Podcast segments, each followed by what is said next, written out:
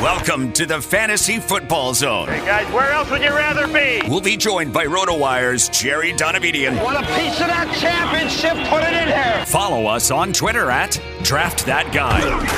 Let's get it started with PJ. Welcome back in Fantasy Football Zone. I'm PJ. Thanks again for checking us out. Hope you did well in your draft. It was very interesting this weekend. We're getting to that in just a couple seconds. But again, if you got a draft coming up as well, make sure you check out all our draft preview shows. We do our best to help you get ready for whatever format you're in. Again, with Jim Coventry and Jerry Donabedian, our friends over at rotowire.com. So again, you can check those out. Always follow us at Draft That Guy on Twitter as well. We'd love to see your roster too. How did you do in the draft? If you got some insane roster. You're like, I don't know how I got these guys. We'd love to see that. Or uh, maybe on the other end as well. It's like, uh, this is a little questionable. Uh, love to see it. Again, uh, draft that guy on Twitter. Also, we're going to have lots of those flex and who should I start questions coming up for week one. Again, you can always get them to us at Draft That Guy. We'll talk about them on the show as well. So obviously, Andrew Luck, the big story, the big retirement Saturday night affected a lot of people's drafts. Uh, yeah, going into Saturday, a lot of people drafting them high, and some of these Colts players as well. Uh, from Saturday night on into Sunday, if you were drafting, uh, those values dropped and they dropped big time. And I'm here to take a deep dive into that now. And maybe T.Y. Hilton and also Marlon Mack and other Colts, maybe their values shouldn't be dropping as far as they are. T.Y. is really dropping right now, and so is Marlon Mack. So again, let's take a look at some of these numbers. Yes, Jacoby Brissett is not going to be Andrew Luck. He's not going to put up those huge numbers. I do think though there is still some great fantasy value in this Colts offense. Going to explain why right now. Okay, Jacoby Brissett again. He took over for Andrew Luck in 2017 with Luck missed the whole season then. Whole different regime, in fact, in Indy. Under Chuck Pagano, Rob Chudzinski was the offensive coordinator at that time. Brissett's numbers that year 3,098 yards. He had 13 touchdowns, seven picks, and a 58.8% completion percentage. Uh, you know, okay there. Thing I look at is the big plays, especially in fantasy values. He had 32 20 plus yard plays that year. Okay, that's that's pretty decent and he had nine 40 plus yard plays, which is pretty good. Patrick Mahomes this past year had 16 40 plus yard plays, just to put it in perspective. And we're going to break those numbers down just a little bit more here, but just to show you, I mean, the big play capability is there. It's good to see that. The big thing that year, the Colts offensive line was terrible. 52 times Brissett was sacked in 2017. Things have changed big time in Indy since then. Frank Reich, the new coach, and that offense exploded last year. And that's why I've got a lot more faith this time around with Brissett as quarterback. In fact, we'll just look at the sack numbers alone. Andrew Luck last year sacked 18 times, and he's not the most no, mobile quarterback in the world. And Brissett's got a little bit more in him to get around. So, again, 18 times last year, Luck was sacked. That is the second least uh, sacks given up by an offensive line last year to the Saints' Drew Brees, who led the league with 17. So, I mean, it was pretty good, that Colts offensive line, and they've really invested in them. So, again, he's got a better line coming into the situation this year. A couple years in the system as well. That helps out. And now we're going to deep into those uh, little bit of deep dive with statistics into those 20 plus and 40 plus yard plays because again for fantasy values, I think these uh, these really help you out. So in 2018, 20 plus yard plays going to have some comparable numbers to Brissett's 2017.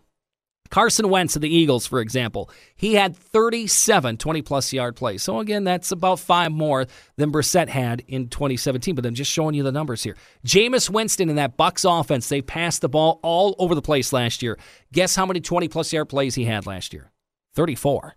And again, Brissett with 32 in 2017. Marcus Mariota, not a great fantasy quarterback at all, but just giving you the numbers. He had 31 20 plus yard plays, so Brissett had him beat. Josh Allen of the Bills, he had 30 20 plus yard plays. So again, showing you Brissett more than serviceable according to those numbers. Now we're going to look into those 40 plus yard plays, the big plays. So in 2017, again, Brissett had nine 40 plus yard plays. So in 2018, those numbers are very comparable to Matt Ryan and Jared Goff in those offenses with those big receivers.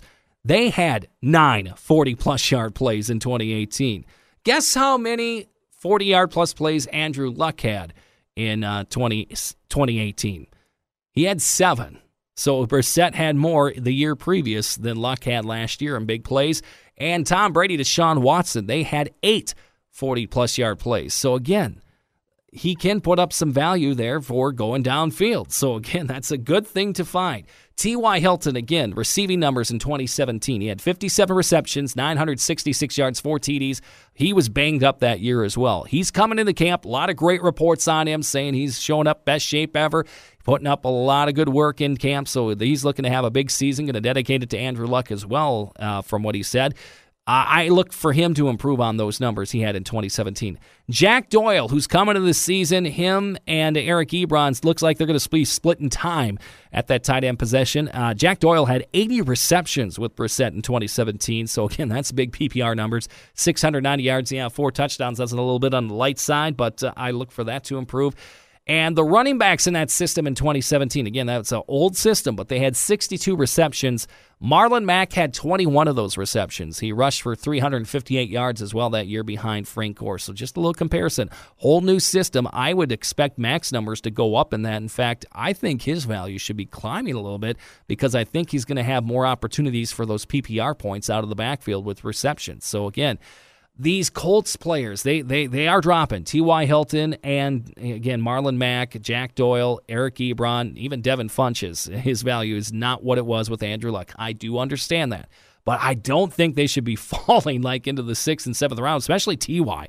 He has really been dropping. I still think there's a lot of value there, and I'm not going to give up on this Colts offense yet. I think they can still help you out big time in fantasy. Now, joining PJ the Fantasy Football Zone, RotoWire's Jerry Donabedian. Joined now by RotoWire.com NFL Assistant Managing Editor Jerry Donabedian. And Jerry, what a week it's been. Yeah, pretty wild week. Um, I actually kind of took the weekend off from football, uh, and then Sunday night looked at my phone and was just like, "Oh wow, what the heck is happening?" uh, yeah, everything happened this weekend. Yeah, I know. I guess I picked like the uh, the wrong two days to take off, uh, but made up for lost time Monday. I watched the uh, the condensed versions on NFL.com of all of the preseason Week Three games, and but obviously, you know that that kind of anything that happened there dwarfed by the Andrew Luck news, and then to a lesser extent, uh, Lamar Miller suffering a mm-hmm. season-ending injury. So let's go over the Andrew Luck fallout now. He he's done. Uh, Jacoby Brissett is the quarterback. I said earlier in the show, yeah, it's going to be a downgrade, but if you look at the numbers when Brissett did take over and again, it was a different offense, different everything. He's got a better offensive line now, and I've heard T.Y. Hilton's in pretty good shape. I mean, T.Y. and Marlon Mack, they're dropping in drafts, but I, I still think there's good value there in Indy this year. Yeah, I think that you just look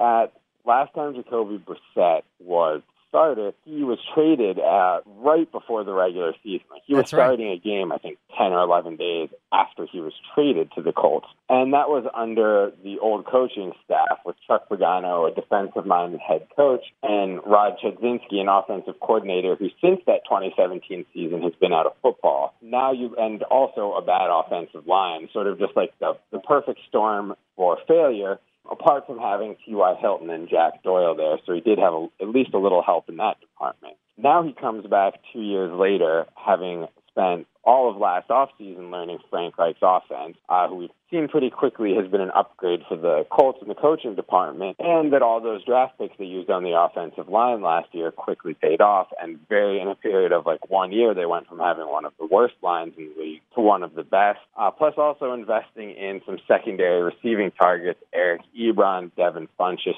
Parris Campbell. So it's really, really night and day between the situations that he's coming into as the starter. And I think this really helps Marlon Mack's value a lot more because I think now, because, you know, Brissett, if he's getting flushed out of the pocket, he can look for Mack in the flat. And, I mean, that's even more PPR points for Marlon Mack than I think he would have had with Andrew Luck. Yeah, I think I'm a little worried um, with the, just with the touchdowns that, you know, with yes. going from Andrew Luck to a quarterback who, even if he is okay, he's not going to be Andrew Luck. So there's going to be fewer fewer total touchdowns scored in Indianapolis than there were last year in all likelihood. A little worried in that regard. But yeah, you also look at the Colts are probably going to be more run focused early in games. Last year, they certainly were a pass first team uh, until they were, you know, leading a lot of games in the second half. I think they could go with a more balanced approach this year. And also looking at two years ago when Brissett was the starter, he threw a lot of short passes. We saw Doyle actually getting more targets than T.Y. Hilton when they both were healthy. and that his average depth of target was about a yard and a half uh, less than what Andrew Luck's has been throughout his career. Part of that may have been the weak offensive line, like he just didn't have time to push the ball downfield. Uh, but if that does turn out that you know Brissett is more of a short passer and a little bit less aggressive than Luck, despite having a strong arm, uh, certainly that could work out in Marlon Mack's favor. And moving the conversation over to T.Y. Hilton and his draft stock, he is just plummeting now in drafts. Fifth, sixth round, you might get him. You got to think back when Brissett was taking over in 2017, Ty was banged up that year, but he still almost had a thousand yards receiving. Yeah, he only had four touchdowns and about 58 receptions. But again, he was banged up that year. I don't understand why his stock is dropping. I think he could be a steal for a lot of people. Yeah, I think that um, I think he's falling a little too far. I mean, I've yeah. seen early that like he's basically has dropped from like third round um, all the way down to fifth or sixth round. And that's what which, I, I've noticed that as well. And I'm like, wow. Yeah, certainly there has to be some drop involved. I think yep. we can agree. Um, it just it seems drastic, and it's also interesting that it, it, he didn't really drop while all this stuff with the luck injury was going on. Maybe like two or three spots. Um, no one, people weren't too worried about that. But now that it's like a, a sure thing, he's dropping three rounds, uh, and it feels feels like maybe a little bit of an overreaction based on yeah, what you said two seasons ago, where he was playing through an injury, he's healthy now, playing with a bad offensive line, and being that he's a deep threat receiver, he's probably a little more dependent on that uh, than someone like you know a Juju Smith-Schuster and Michael Thomas, who is getting most of their targets within two seconds of the snap. Like Hilton's a guy who really thrives on having time to burn defensive backs deep. And I think now that he won't have luck, but he does have an offensive line that can give him some time to do that. And if people were concerned about that, I, I, did a little research on deep balls with Brissett back in 2017. He completed nine 40 plus yard pass plays in 2017. By comparison, last year, Luck, he completed seven 40 plus yard pass play. So, I mean, he he is looking for the deep ball. If, I know we he focuses on the short thing, but you know, even with that different system, he was looking to go deep. I mean, that's an encouraging sign too if you're looking to get Hilton, especially the way he's fallen. Yeah, he wasn't when he did go deep. Um, he had some success doing it. Um, I think, it, yeah, I think it was partially just a result of the scheme and the offensive line that he didn't have a ton of those opportunities.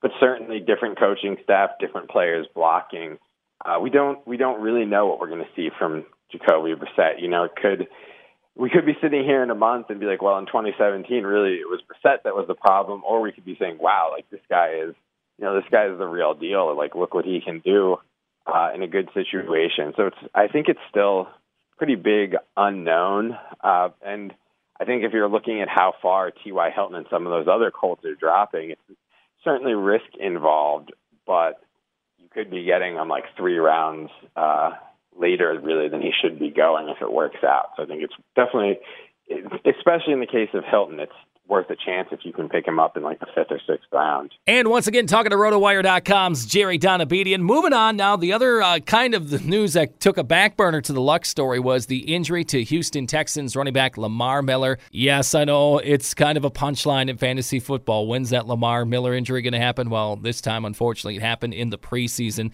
So now Duke Johnson's going to take over the starting role. He was a PPR machine in Cleveland. Now there are some trade rumors out there as well swirling around that the Texans might make a play for a running back. But Jerry, I really hope they don't because I like Duke Johnson a lot. Liked him in Cleveland, and like I said, he's a PPR machine. What do you think? Yeah, I certainly hope so. I've been a big fan of Duke Johnson for years now. Uh, he's he's a guy who definitely has that reputation as uh, you know kind of a scat back, pass catching back because um, he's not a huge guy, but he's pretty he's pretty stout. He's like five foot nine, two hundred ten pounds. Uh, he's he's been good with the carries he's gotten over the years. He just hasn't gotten many of them, uh, and of course has been one of the best pass catching backs in the league, really since consistently since his rookie year. Uh, looking not only at the quantity but at his efficiency in terms of yards per catch and yards per target.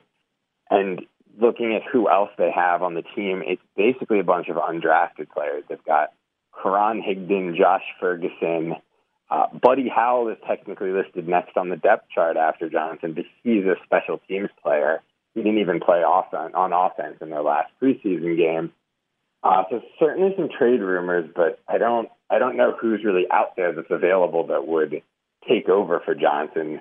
Maybe they find someone to take some of the uh, some of the pressure, some of the workload off him but I don't think they're going to be replacing him as the top guy. And Jerry, I'm really excited about him in this system. You got Deshaun Watson at quarterback, DeAndre Hopkins at wide receiver, so they've got some other playmakers there. And I just think he's going to have a big year because he was putting up those PPR numbers in bad Cleveland offenses. Now he comes to a pretty good one, and I think he's in for a big breakout. Yeah, I think he's a good a good fit for that offense. Uh, last year, kind of kind of tried to sort of do this weird transition to more of a power running game with Lamar Miller. Uh, he had a couple couple really nice weeks, but overall, it just you know for having a team with a shaky offensive line and Deshaun Watson, DeAndre Hopkins, Will Fuller, you know you probably don't want to be like running the ball up the middle that much. So Duke Johnson, someone who can catch those short passes, like you said, someone who can get open when Deshaun Watson buys that extra time with his feet.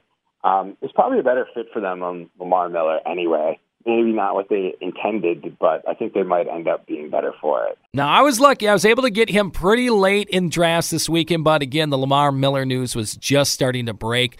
Now it's out there. So where's he going now in drafts? Uh, much, much earlier than that now. Yes. I did a, uh, a 10 team draft last night, and I believe he went in the fifth or sixth round, okay. like somewhere around um, like in the 50s overall, I believe. Uh, so, and I think that even that might be it's in PPR. I think that might be a little late. Maybe in standard, that's about right. But, but yes, I think people are a little worried about that. Not so much his talent, but what you mentioned about the, the possibility for a trade or that they scoop somebody up after cut down day and bring someone else in to take some of those carries.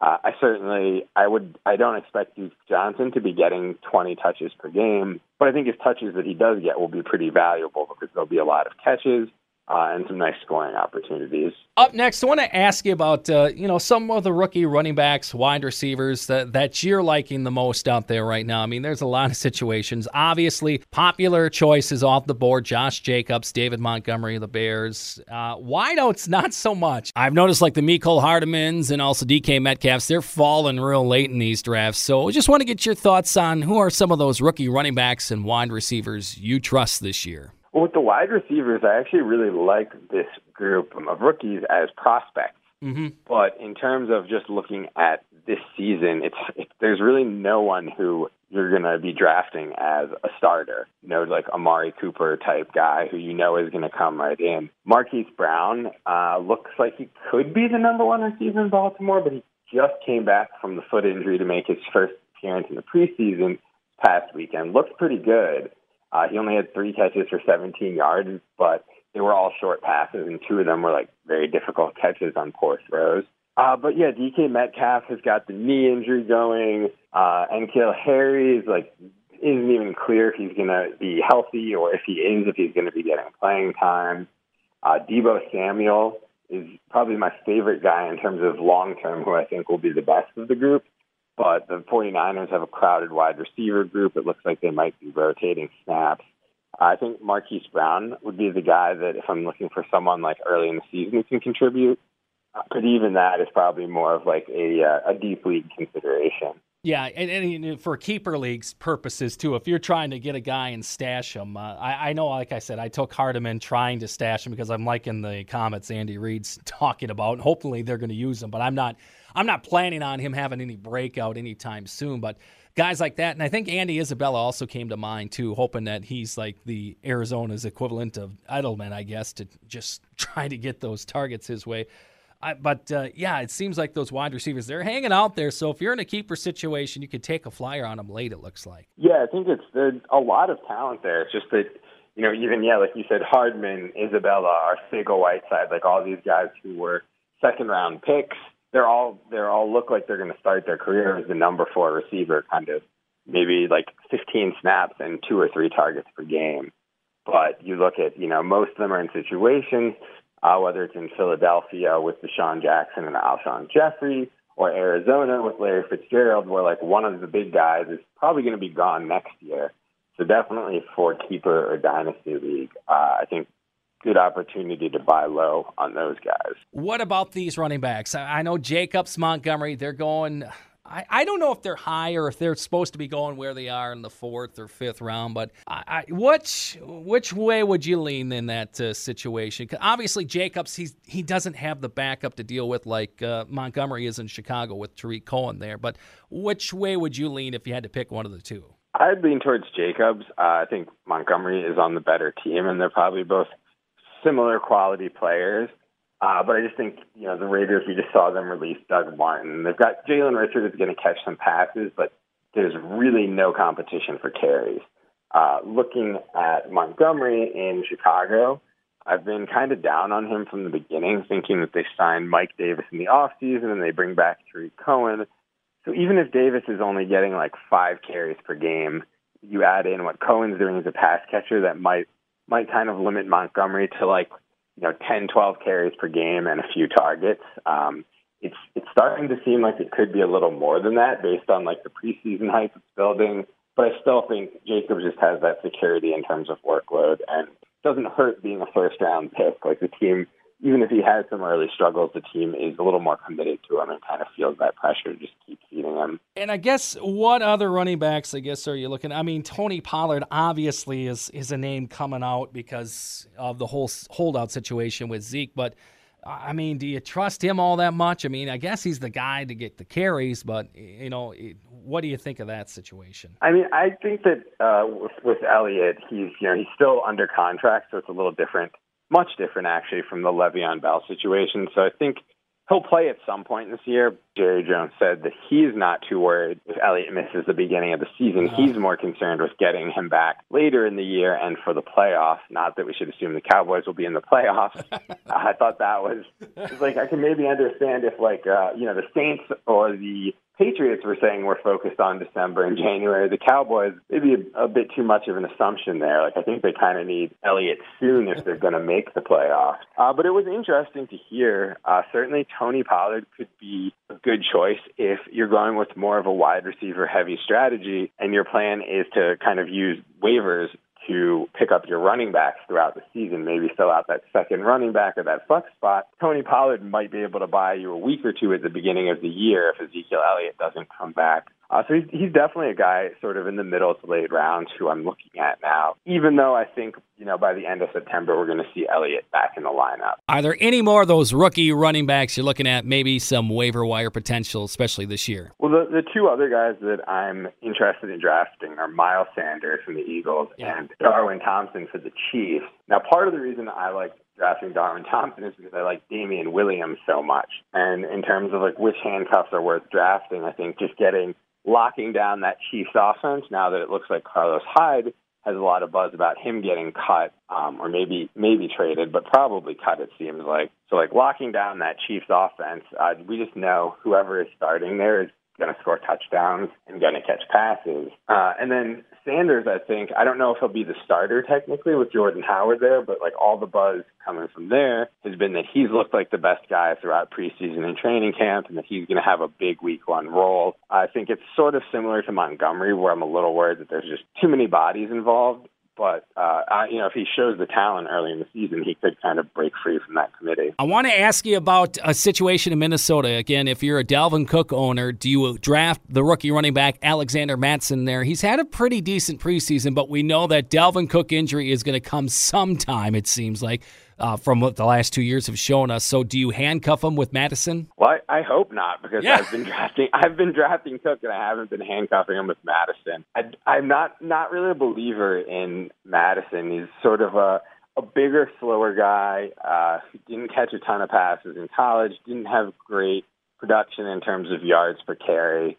Uh, but the, there is some chatter about the Vikings using him at the goal line, maybe to keep Cook away from some of those tougher hits, uh, which I, I mean, Cook's a pretty big guy in his own right. I would I would want him in there in those situations. I think with Mattison, I can definitely understand the desire to handcuff him, but I think if something were to happen to Dalvin Cook, I think Mike Boone has made a good case this this preseason and last preseason. He's got more speed than Mattison, and that the two of them might work in some sort of committee. Up next, want to get your thoughts. It's been a popular theme here in the preseason, and I think it will be until the next labor contract. Is the uh, star players, starters, not playing at all this preseason? A lot of coaches holding them out, and that includes Aaron Rodgers of the Packers. And, and this intrigues me a little bit because a brand new system is in place here for Rodgers as well with Coach Matt LaFleur. And you you know it's Rodgers. You know he's got great talent with Davante Adams, Aaron Jones in the backfield.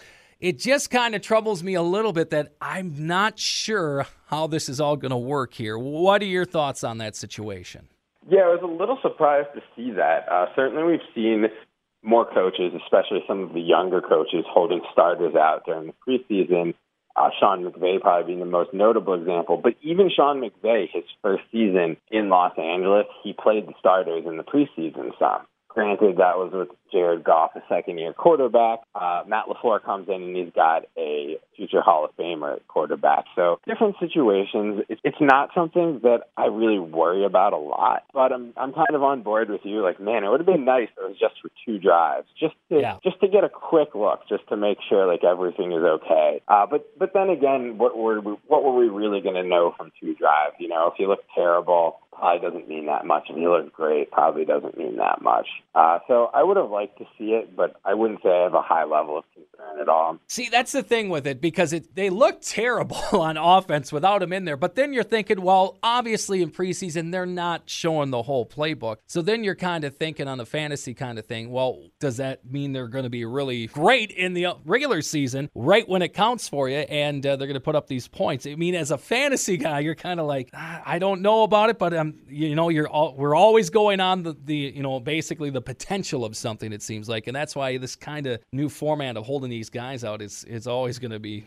you know driving us nuts. I think. Yeah, I think I think I just think you know in the preseason that you can get some some good clues about like you know which guys will be on the field, but that the play calls themselves are going to tend to be bland. They're not going to, or if it is like if they do bring out the interesting stuff like some kind of trick play, it's to set up a different you know play call like yeah. in the regular season. Like they might call a trick play that they don't even like just to kind of put it out there. Uh, so I think you know I, I don't know really how much I would have cared about what Rodgers did during the preseason. Like he didn't look as good last year, but I think that, you know, he's still Aaron Rodgers. Davante Adams looks great. Aaron Jones, I think the health is the real question, not the talent or the role. So I don't, I'm not sure that we would have gotten great information even had they played. Mm-hmm. I think really what everyone's waiting to see is when the games count, uh, is this going to be a more interesting offense than what we saw from Mike McCarthy? A lot of talk about how the Packers, their route combinations had become stale and predictable. They were using the same stuff from seven, eight years ago, and how the league had kind of evolved past Mike McCarthy, um, and that they brought in Matt LaFleur thinking he could be the guy to spice that offense up, get Rodgers some of those easy completions that aren't,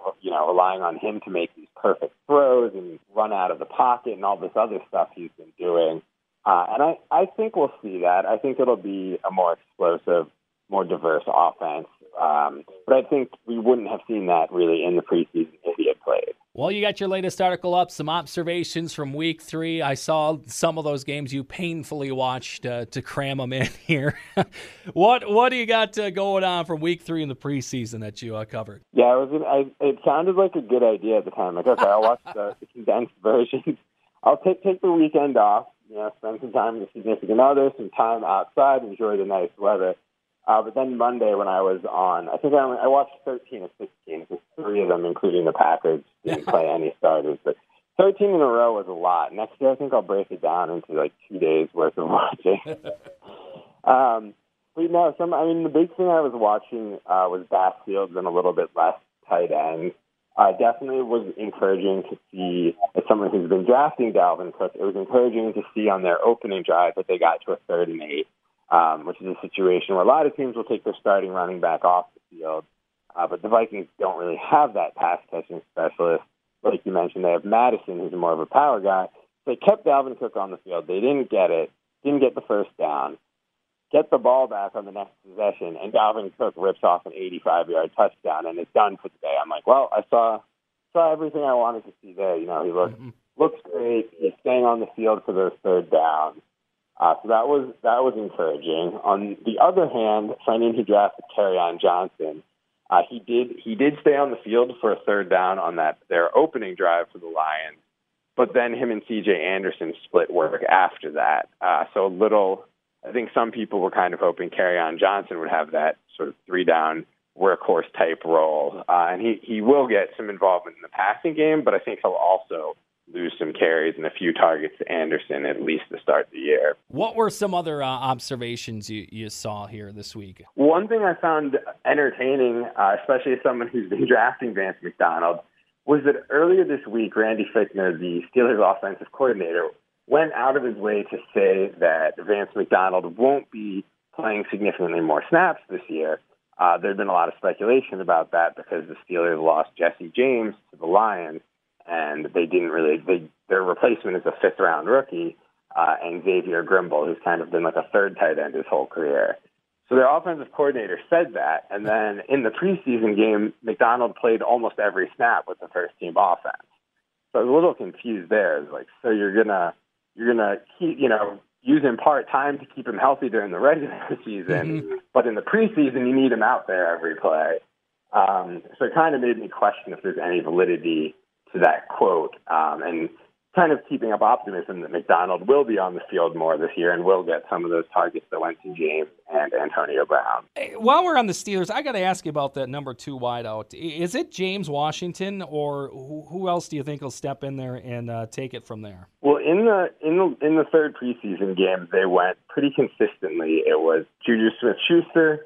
Donte Moncrief mm-hmm. as the number two wideout, and Vance McDonald at tight end on the field, and James Conner at running back. Uh, and even for the third receiver, they actually used Ryan Switzer mostly, okay. and then rotated in Eli Rogers. Those were their slot guys.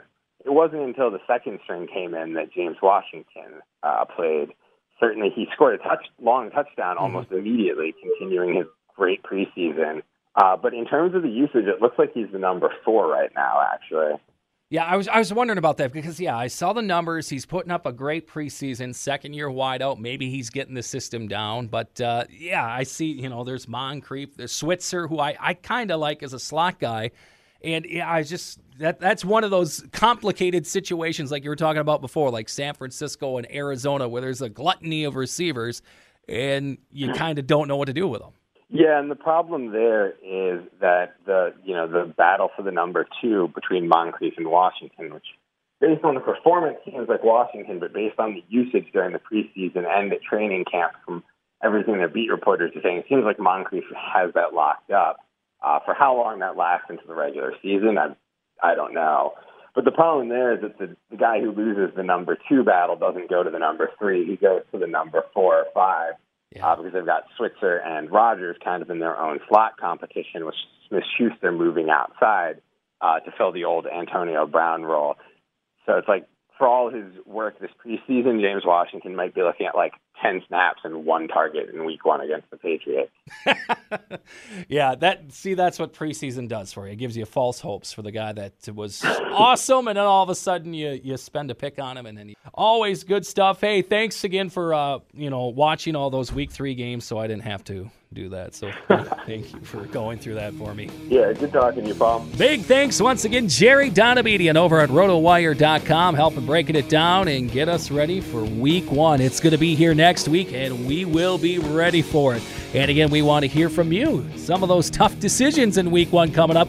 Who are you going to start in that flex spot? Maybe a running back two or a wide receiver two. Tough question you've got. Again, we're there for you at Twitter at Draft That Guy. You can submit those questions there. We'd love to take them on the show and uh, go over them and discuss them and try to help you out in those situations as well. As week one is finally going to be here, it's going to count for real next week. And again, we can't wait to go over it with you. Again, thanks for listening to the Fantasy Football Zone podcast. We'll talk to you again next week. Subscribe to the Fantasy Football Zone and give us a five star rating while you're at it. Follow us on Twitter at Draft That Guy. Thanks for listening to the Fantasy Football Zone podcast.